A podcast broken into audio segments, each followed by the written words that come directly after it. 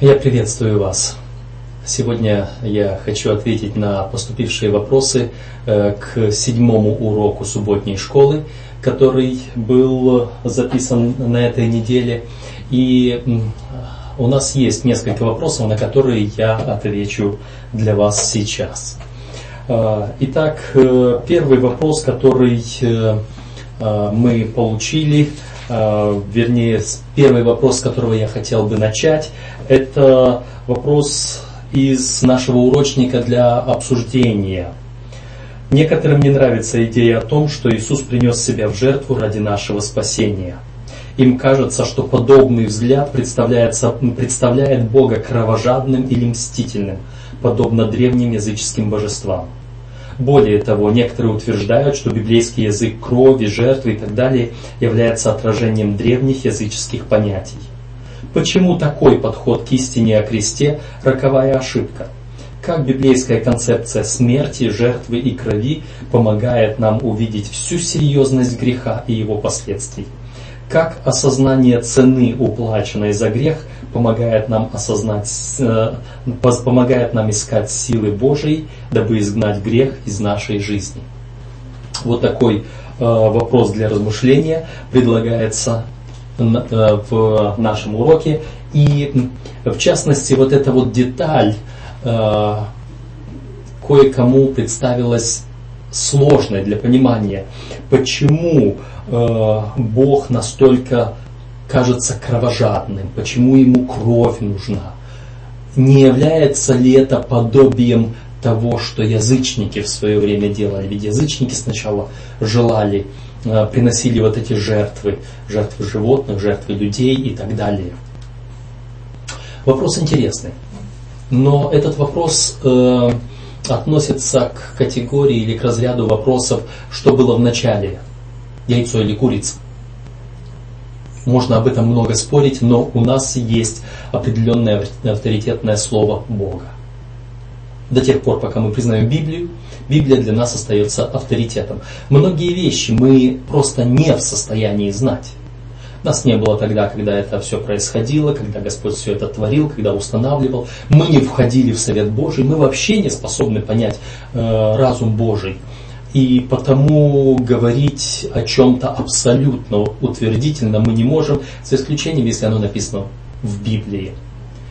Э, и Библия говорит нам, что в начале Бог установил жертвоприношение в Едемском саду. В начале жертвы приносили Адам и Ева, Авель и Каин. И Каин это был тот, который извратил жертву. Он тоже принес жертву, но немножечко другую. Поначалу жертвы были установление Божье, а потом сатана извратил его в различных языческих религиях. То есть идея о том, что э, библейский язык является отражением древних языческих понятий, нужно понимать наоборот.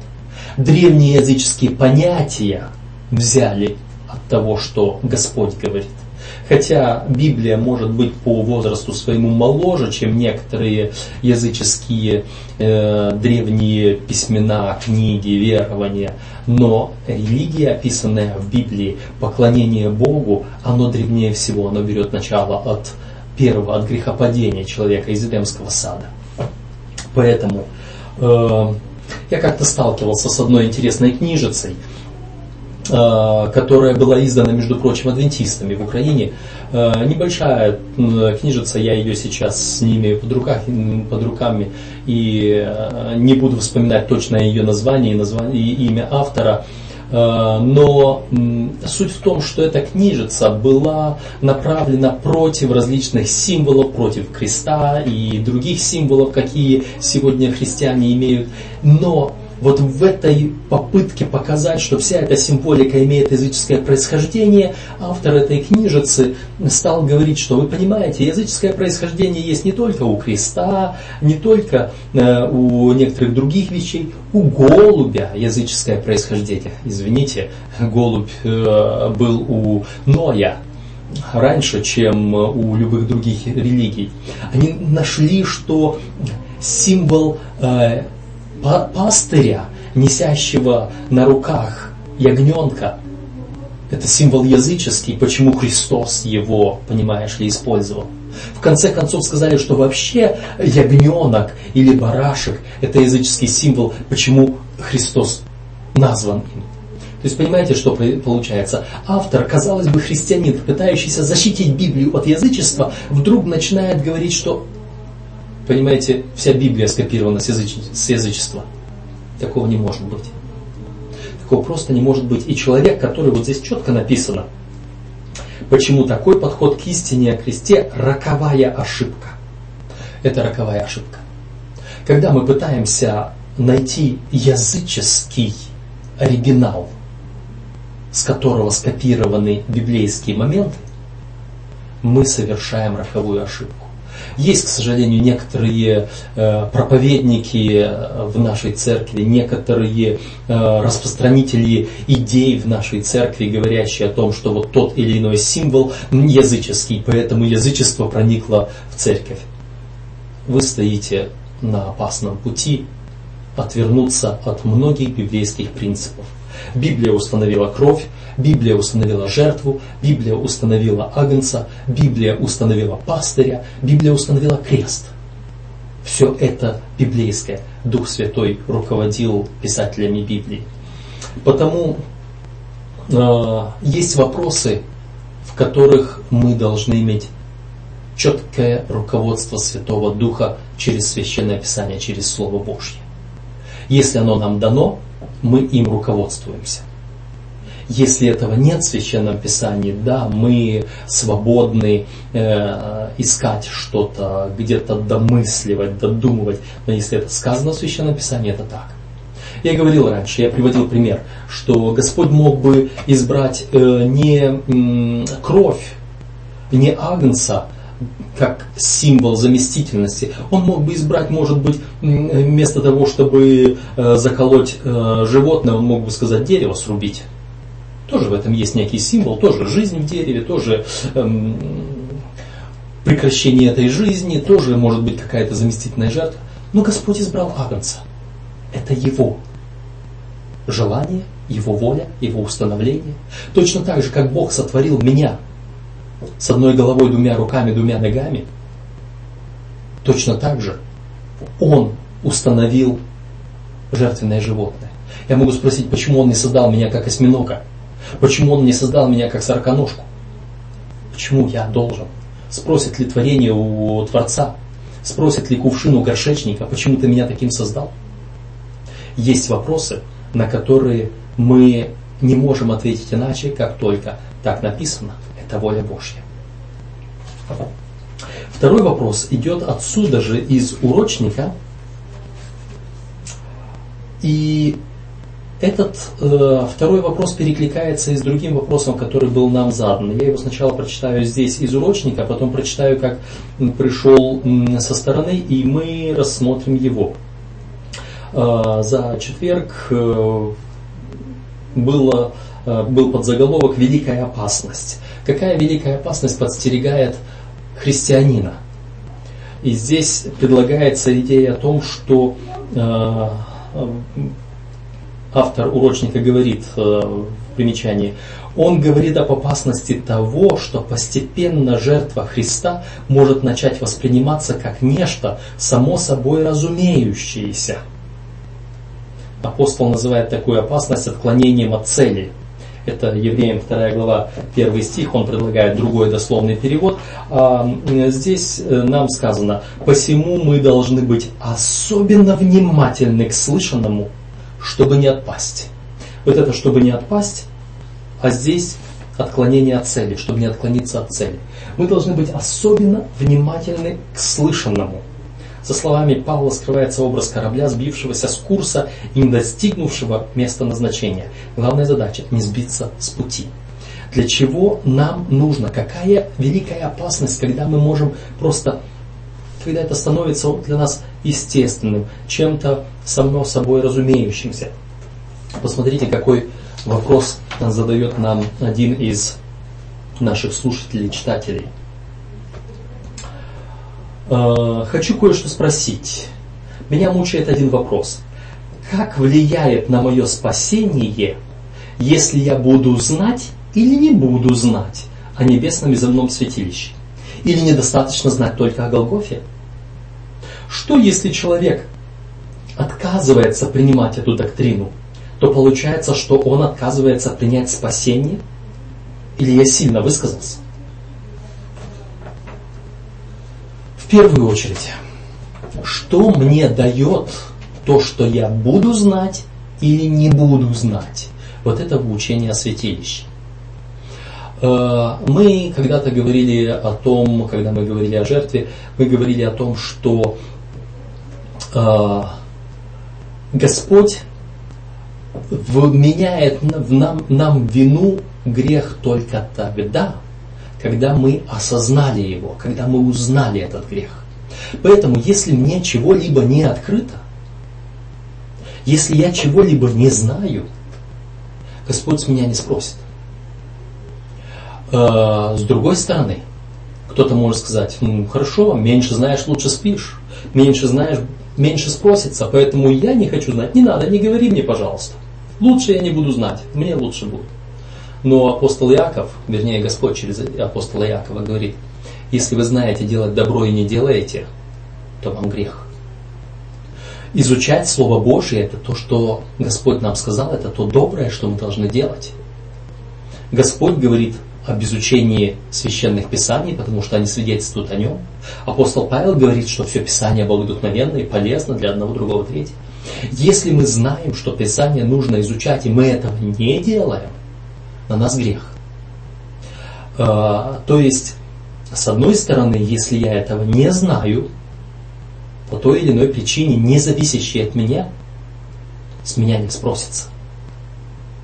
Но если я знаю или мог знать, то с меня спросится. Если я мог знать, меня спросится, почему я не узнал.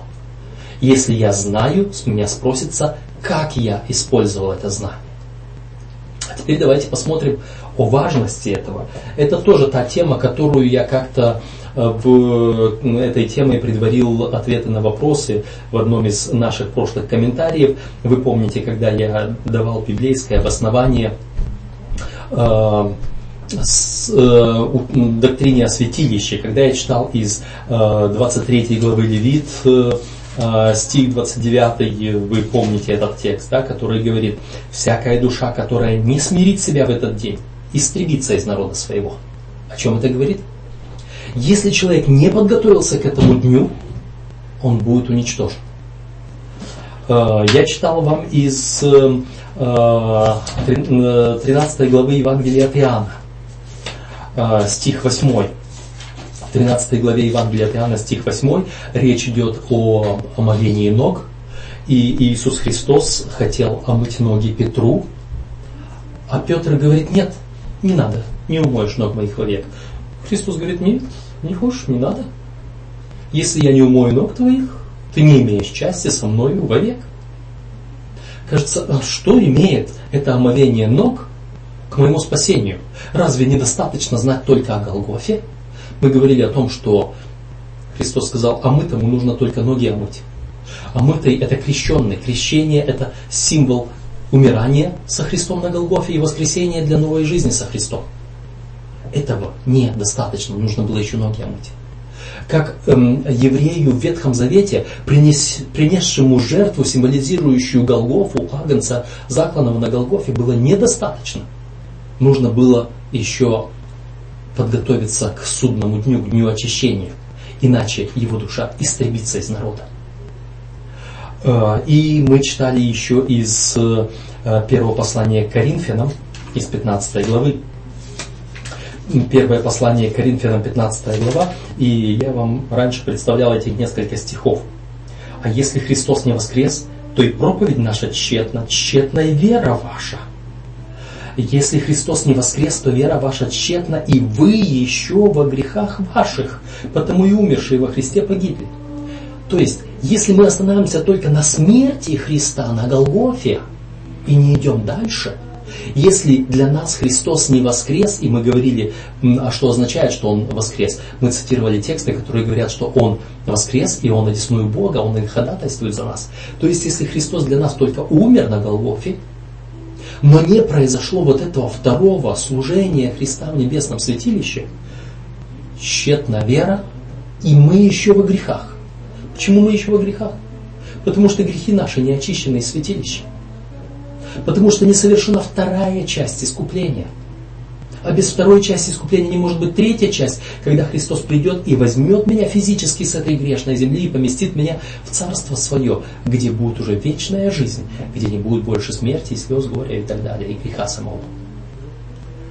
То есть вот это вторая часть спасения. Голгоф это первая часть спасения. Это первое спасение, первый этап.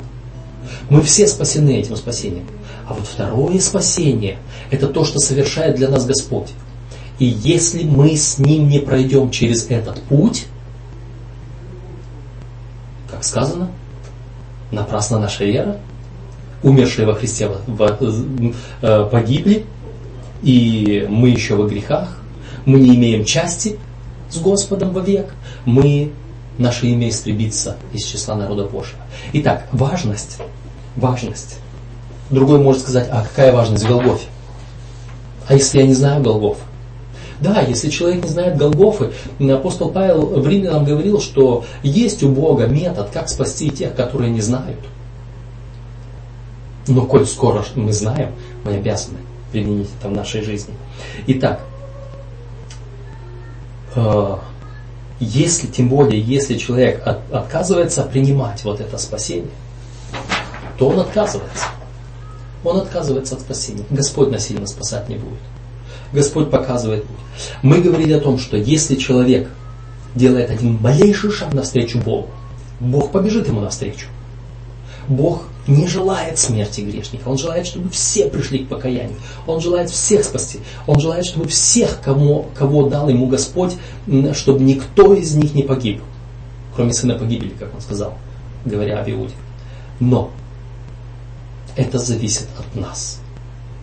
Поэтому, если я не пожелаю знать, Господь бессилен взять меня и спасти помимо моей воли.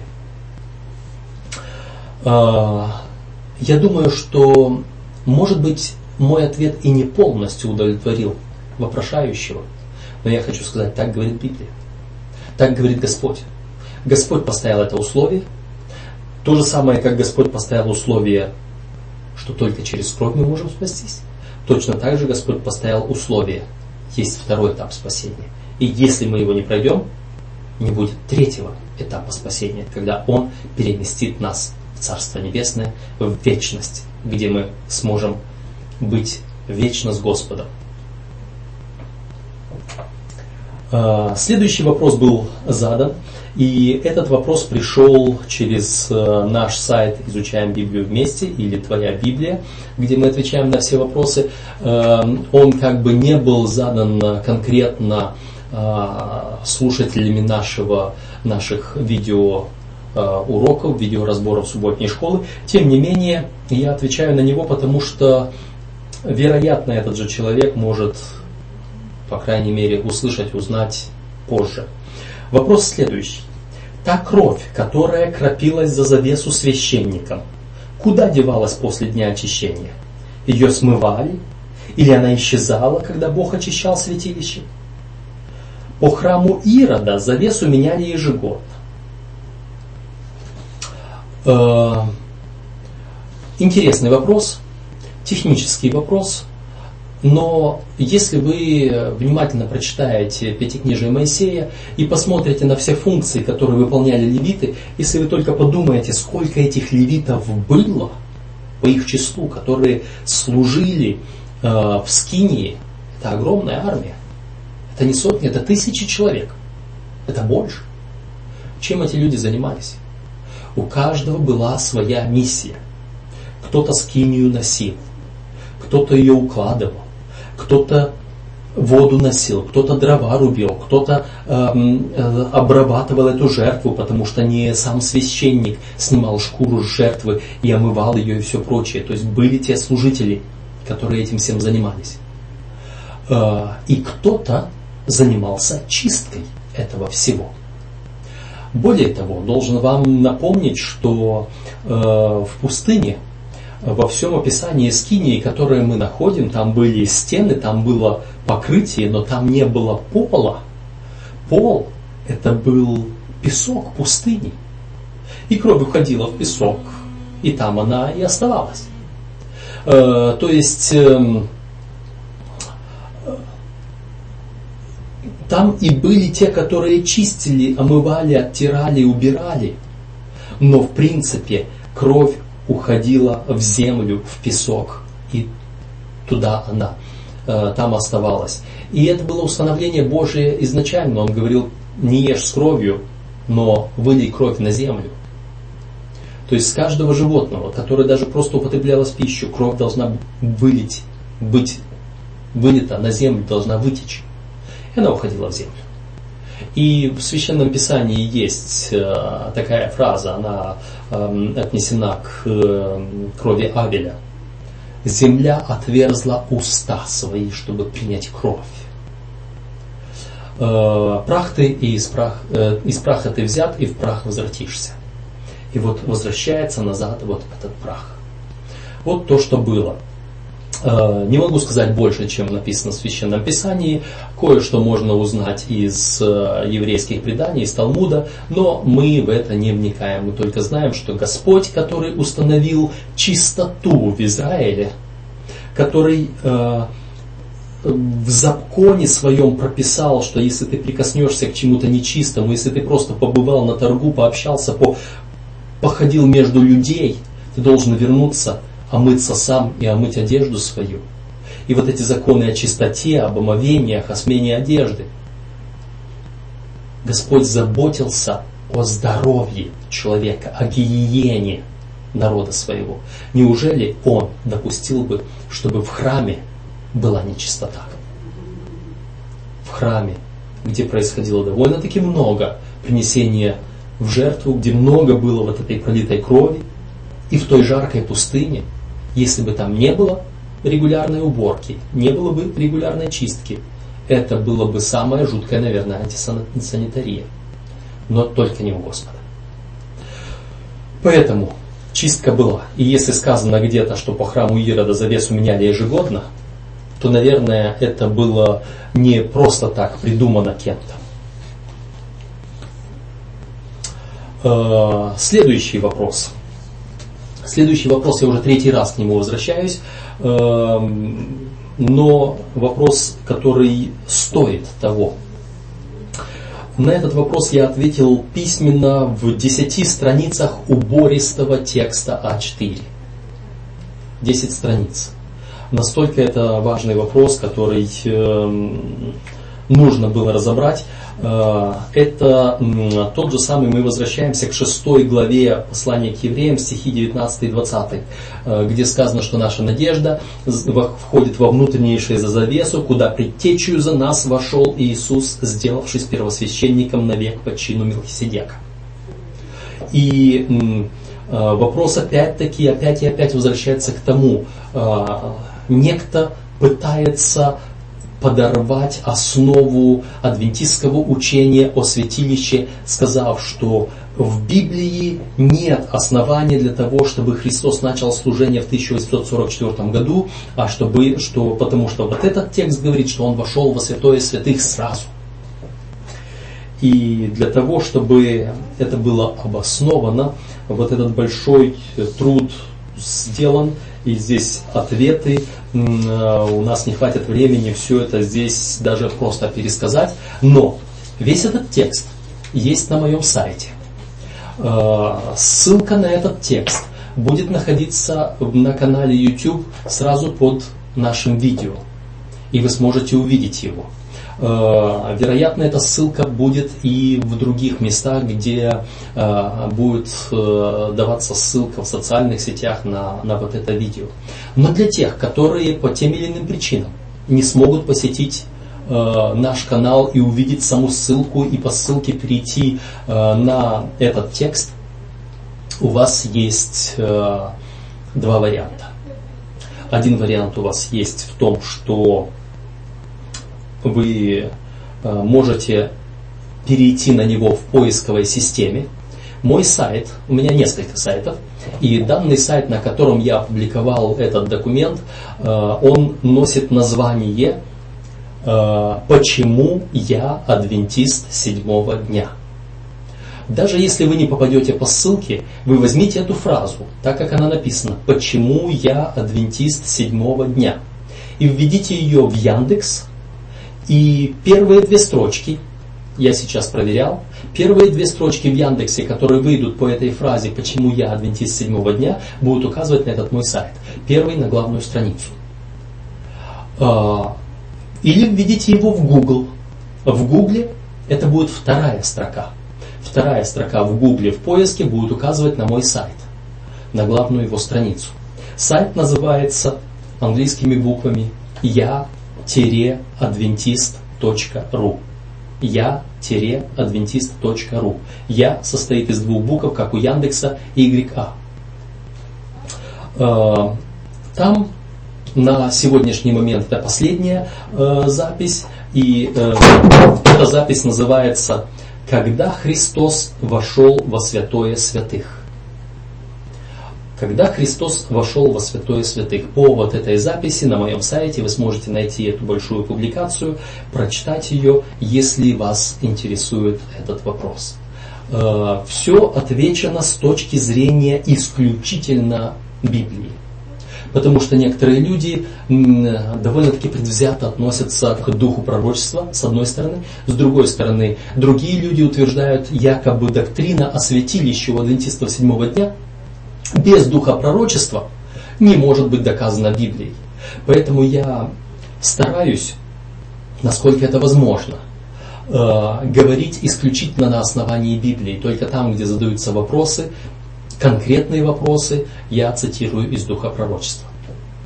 Так что, пожалуйста, вы можете пройтись по этим ссылкам и найти эту статью, прочитать ее. И еще один вариант, если вы не имеете и такой возможности, но вы можете мне э, написать по электронной почте, вы можете оставить мне в комментариях каких-либо, вот где мы с вами общаемся, э, любым известным вам способом связаться со мной и заказать эту статью, я ее вам вышлю любым удобным для меня и для вас методом. Итак, это вопрос, к которому я возвратился еще раз и думаю, что уже окончательно. Следующий вопрос. Следующий вопрос, он э, тоже говорит нам, я его прочитаю. Священник заносил в скинию исповеданные грехи, а Иисус взял на себя грехи всех. Какие грехи он внес в небесное святилище? Да, вопрос интересный. Когда в земном святилище, в земной скинии, только те грехи, которые приносились ко входу в скинию и исповедовались, священник через кровь или через съедание жертвы вносил их в святилище. И эти грехи накапливались там.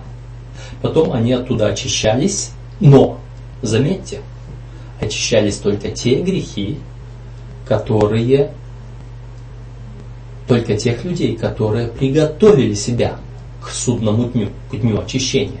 Если человек себя не приготовил, он уничтожался, даже если он свои грехи исповедовал. Мы говорили о том, что все вот эти перенесения грехов, все эти действия с кровью, с жертвой, со всем остальным, хоть в земном святилище, хоть описанные в небесном святилище, это символика – мы не можем знать точно, что там, какие действия происходят. И мы не можем утверждать, что там есть те же самые стены, те же самые алтари и та же самая кровь, опять и опять брызжет и так далее. Христос однажды со своей кровью вошел в святилище. На самом-то деле он не, не кропил там кровью, где бы то ни было. Он просто он отдал свою жизнь. И потом принял свою жизнь опять из рук Отца и он явился туда, как истинная жертва. И не обязательно, чтобы там на небе текла его кровь. Он на себе понес беззаконие наше, и Он умер за нас, как в Исаии сказано, что ранами Его мы исцелились, Господь возложил на Него грехи всех нас. Итак, жертва Христа была достаточно за все человечество. Таким образом, Христос может принять покаяние любого человека. Мы не говорим, что сейчас этот человек должен внести свой грех каким-то образом, понести на Христа, а Христос его занесет во святилище. Вопрос не в механике, поймите. Об этом мы говорили уже неоднократно. Вопрос заключается в служении. А служение заключается вот в этих трех этапах. Первый этап – Христос умер.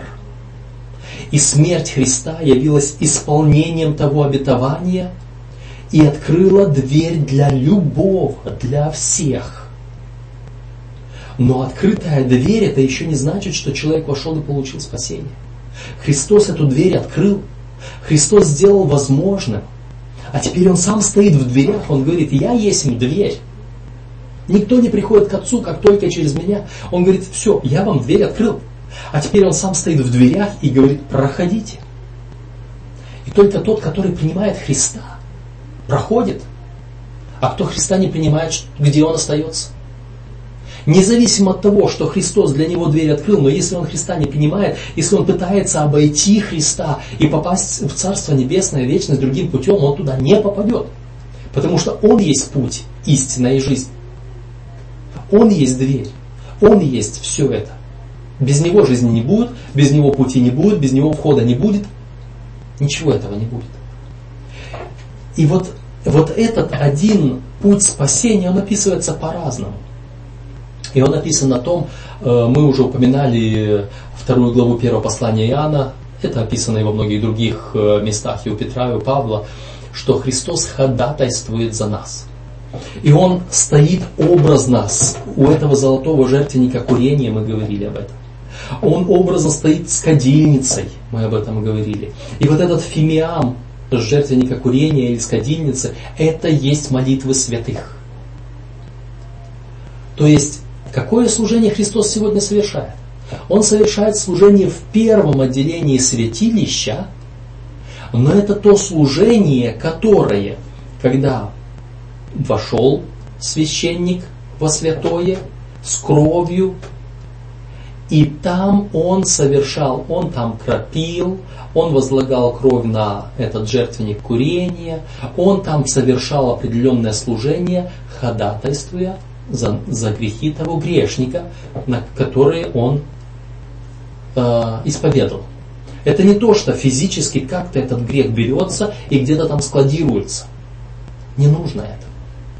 Это образность. Никакой грех это не что-то такое физическое. Грех это абстрактное, грех это отношения наши с Богом.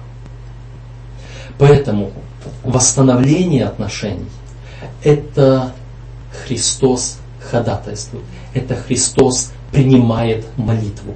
И когда Христос стоит там, образно у алтаря, у золотого жертвенника курений, с кадильницей, и этот фимиам поднимается с земли, эти наши молитвы, Он его принимает и представляет Отцу.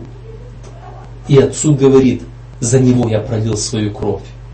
Он на меня возлагает свои грехи, а я эти грехи уже омыл, очистил. Вот это его служение в первом отделении святилища. О служении во втором отделении святилища мы будем говорить на следующей неделе, в нашем следующем уроке. Э, но оно точно так же будет образно. Итак, Какие грехи внесены туда?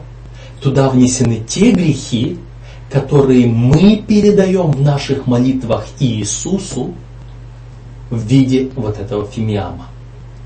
Грехи тех, которые были до Него, Он внес своей кровью.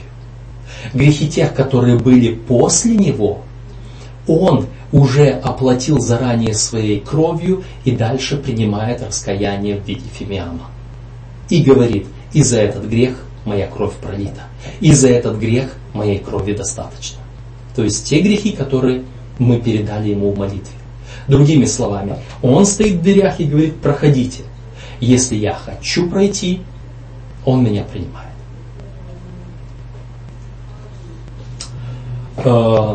И еще один вопрос, который был нам задан. Э, я его зачитаю. Этот вопрос был на основании э, того, что на основании публикации, да, это вопрос уже на основании вот этой публикации, которая уже опубликована, и некоторые из вас прочитали ее – и в ней оказалось кое-что непонятное для одного из наших читателей. А, и написано, брат Василий, что-то новое слышу от тебя, неужели такое понимание было в адвентизме давно? Текст из Откровения 12.7 разве не указывал на войну Христа и сатаны до периода в 1260 лет? Не поэтому ли Иисус говорит, я видел сатану, спадшего с неба, как совершившийся факт? Эм, в диалоге с задавшим этот вопрос я вначале не, не понял сути вопроса и ответил в отношении того, что действительно ли это учение о том, что сатана пал с неба именно после Голгофы, а не до Голгофы. Когда Христос говорил, я видел сатану падшего с неба, это Луки 18 глава цитируется в этом документе, то Кажется, вначале я видел сатану падшего с неба вон раньше, но он говорил это в будущее, что я видел его падающего с неба как молнию после того, как он будет поражен на Голгофе. И вот этому есть подтверждение. Это действительно такое учение нашей церкви, и я нахожу э, подобное в адвентистском комментарии на э, эту часть э, текста, Откровение 12 глава с 9 по 11 стихи, и потом на конкретно 9 стих. Здесь сказаны такие слова и произошла на небе война. Таким образом, Иоанн вкратце говорит об истории великой борьбы между сатаной и Христом на небе, начиная с ее возникновения и до того, как Христос на кресте одержал победу и о низвержении сатаны в то время на землю и так далее. То есть, низвержение сатаны в то время, то есть, когда Христос одержал победу на кресте. А, следующий абзац э, здесь говорит – хотя Иоанн главным образом и останавливается на той наивысшей точке, которой достигла борьба, когда Христос висел на кресте, эм, то есть эм, наивысшая точка это была, он говорит. Все же нужно правильно понимать слова «произошла на небе война», как относящиеся ко времени до творения нашей земли, когда началась вражда дракона, и Люцифер размечтал быть равным Богу. В то время он и ангелы, которые поддерживали его, были изгнаны с неба. Верные же ангелы не понимали тогда полностью всего происшедшего – но когда сатана таким низким образом пролил кровь Христа, тогда он и был окончательно и безвозвратно изгнан из небесного мира. И с тех пор его действия были ограничены. И э, следующая э, цитата, конкретная, конкретная комментарий слова «низвержен». Сатана и его ангелы были изгнаны с неба в далеком прошлом, до сотворения нашего мира, тут ссылки на Библию и на дух пророчества. Однако до креста он имел доступ к небесным существам, хотя и с ограничениями, но, возможно, как князь этого мира, из ссылки на Евангелие от Иоанна и на Луки, но не как житель неба. Но это выражение «низвержен» подчеркивает его окончательное изгнание, что произошло после распятия Христа. Как наш Господь сам сказал в Иоанна 12.31. А, Иоанн в виденном случае, э, в это Откровение 12.9, особенно подчеркивает происшедшие события с победой Христа на кресте. Это видно из контекста стихов 10 по 13. То есть вот это комментарий нашей церкви, э, библейский комментарий на Откровение, на слово «низвержен» э, к тексту Откровения 12.9. Э, также было уточнение, а есть ли это же самое в духе пророчества? Комментарий нашей церкви был написан в 1950-е годы. Э, поэтому это уже было значительное время, это практически более ста лет произошло, прошло от э, организации церкви, то есть от э, того, как э, это было столетие церкви плюс-минус. Было ли это учение от начала? Поэтому нахожу в книге «Желание веков» в 68 главе на 626 странице оригинала, Елена Уайт э, в связи с этим приводит, упоминает текст из Иоанна 12 главы 31 и 32 стихи, где сказано, Христос говорит, «Ныне суд миру сему, ныне князь мира сего изгнан будет вон, и когда я вознесен буду от земли, всех привлеку к себе». Христос здесь говорит уже о том, что будет – если в Луке он сказал «я видел сатану, падшего с неба», то здесь говорит «ныне», то есть сейчас, в то время, когда он находится, а он готовился уже к своему служению, князь мира будет изгнан вон. То есть вот это окончательное изгнание произойдет. И в рукописи 165 1899 года которая вошла, вот эта цитата вошла в том 7а комментарий АСД на странице 476, это статья «Искупление». Там написано так. Вскоре должна быть принесена великая жертва, на которую указывали все иудейские жертвы. Когда, видя крест впереди себя, Спаситель высказал четкое предсказание «Ныне князь мира сего изгнан будет вон, и когда я вознесен буду от земли, всех привлеку к себе», он видел, что тот великий отступник, который был изгнан с неба, стал центральной силой на земле и так далее. То есть здесь Дух пророчества подтверждает, что вот эти слова относятся к жертве Христа на Голгофе, что к этому Христос сказал высказал четкое предсказание.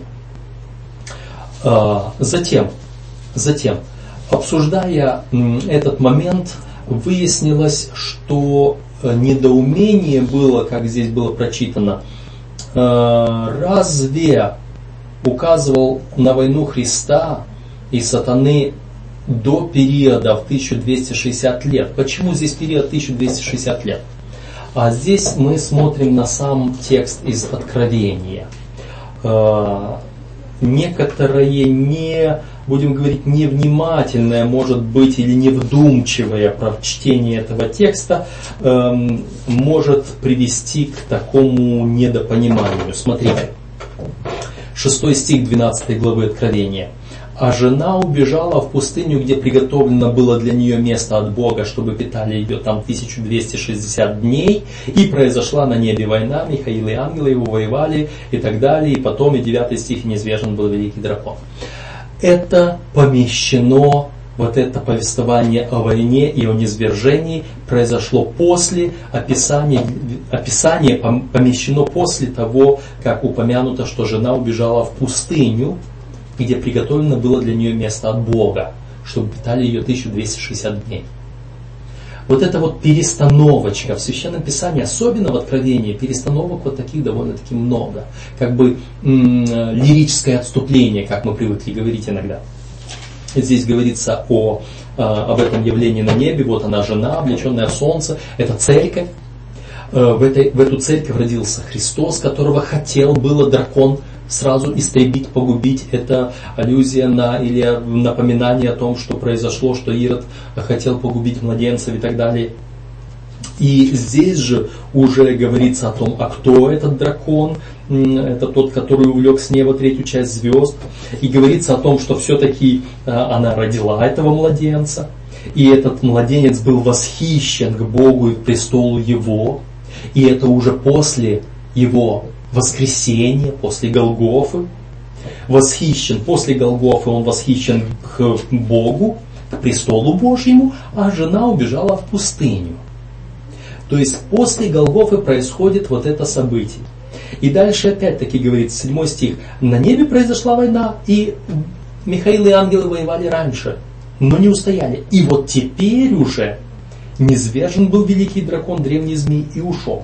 И когда дальше мы опис, читаем описание, э, мы видим э, здесь, в этой же самой главе, что говорится э, в 14 стихе, «И даны были жены, жене два крыла большого орла, чтобы она летела в пустыню в свое место от лица змея, и там питалась, продолжительное время, времен и полвремени.